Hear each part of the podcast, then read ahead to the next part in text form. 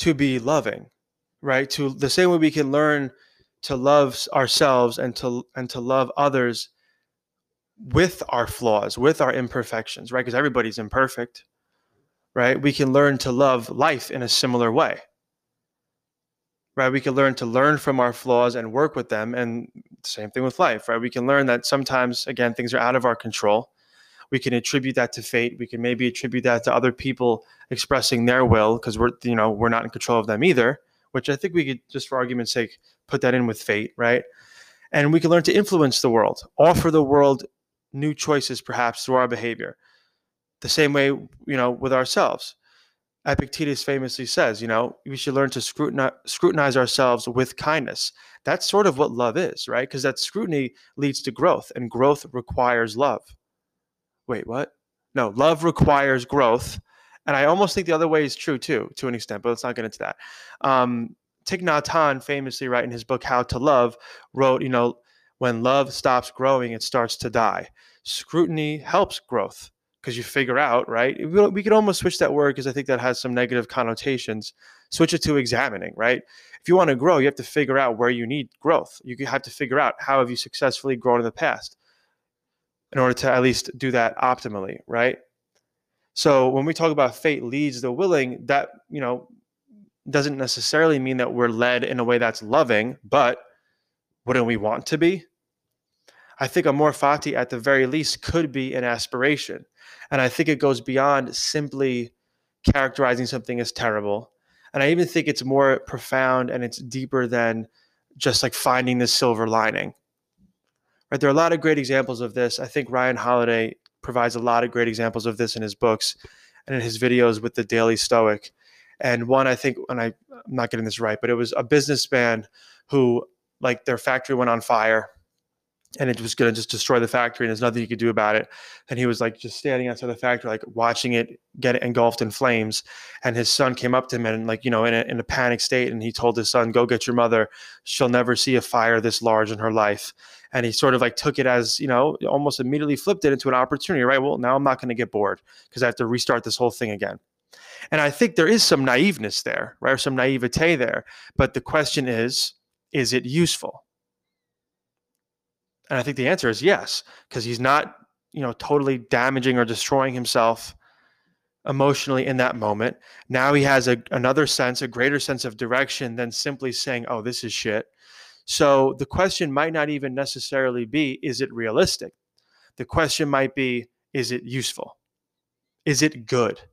Right? Immanuel Kant in his Metaphysics of Morals, right, talks about goodness being the most important thing.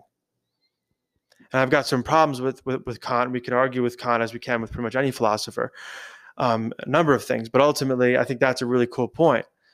Even truth, which is very important, we might have to ask ourselves. Now, this doesn't necessarily fit into the Kantian worldview, but I've thought about this a lot in the past. Like, a lie can serve goodness, obviously, right? We could all think of examples.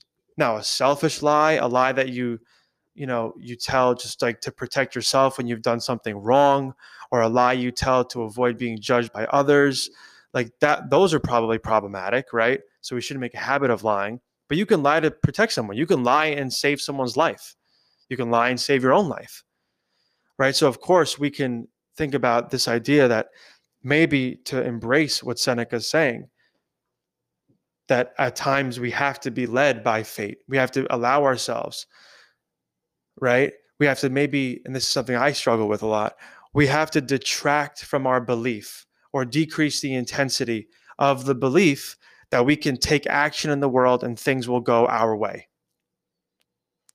Right. So if you're someone who struggles with that, which I struggle with that personally, right? I don't think I struggle to take action.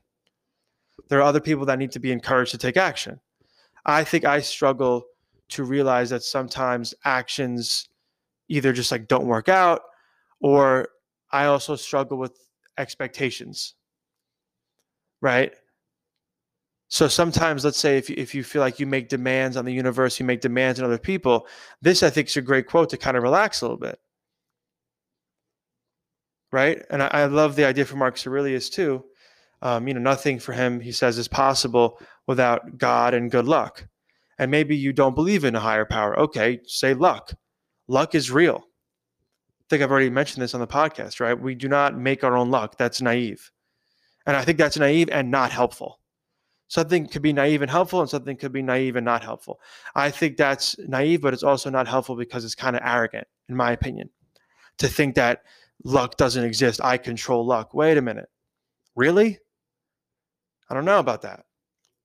Too much going on in the universe, too many other people expressing their wills as well, in my opinion, and I stand by this, to think that luck doesn't exist or that it exists, but it only exists as a result of me doing things. Right? So I think the Stoics, as Marcus was saying there too, would agree that luck is its own sort of entity. Like you can't control it. We need it.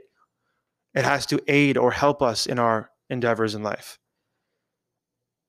Right. So for me, I think on the 18th, when I wrote this of last month, like fate leads the willing and drags the reluctant, I was probably rem- reminding myself to just be led calmly, to acknowledge what's out of my control and understand that fate is real at least to some extent, I think I'm trying to encourage myself to believe that so I can learn how to let go. That's also a great Stoic perception, right? That we have to learn how to let go of our control. Again, of the, over the things that we cannot control. Right? We can't control a lot of things, as we've already discussed. This is a great quote, I think, to highlight that and to encourage us to uh, to live it. You know, fate leads the willing and drags the reluctant also a little bit reminds me of the uh, the Stoic conception of free will, right? The dog with a leash attached to a cart. The cart is a universe. If the cart moves, you know, this isn't a huge dog. The dog can either run alongside the cart, the dog can maybe even, you know, slowly jog behind it, or the dog can refuse to move and hurt and, you know, I want to say hurt itself, but it's the universe also, right? So the dog by staying will create a scenario in which you know it's gonna it's gonna suffer. So I, I like that idea a lot. I, I, think for me, I would maybe I would like to think we have a long leash so we can move around freely, right? But there's certain things out of our control. Once again, there are certain movements of the universe that are going to pull us, and we have to make a choice. Back to amor fati, how we relate to that pull, how we relate to that event out of our control. Will we try to make something good of it? Will we try to love it and grow with it? Or will we just fight it? So that's sort of a question. I know I like to end on questions. That's kind of a question, right? How do you relate to events out of your control? How do you balance between accepting things out of your control, accepting things, and taking action on things? Right? Because we have to keep in mind that balance is, at least for Aristotle, is virtuous.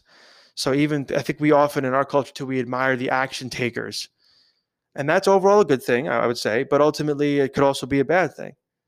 There there is a lot to be said for people who are good at learning how to sit back and powerfully so I would say acknowledge that this is out of my control. This will not affect my peace.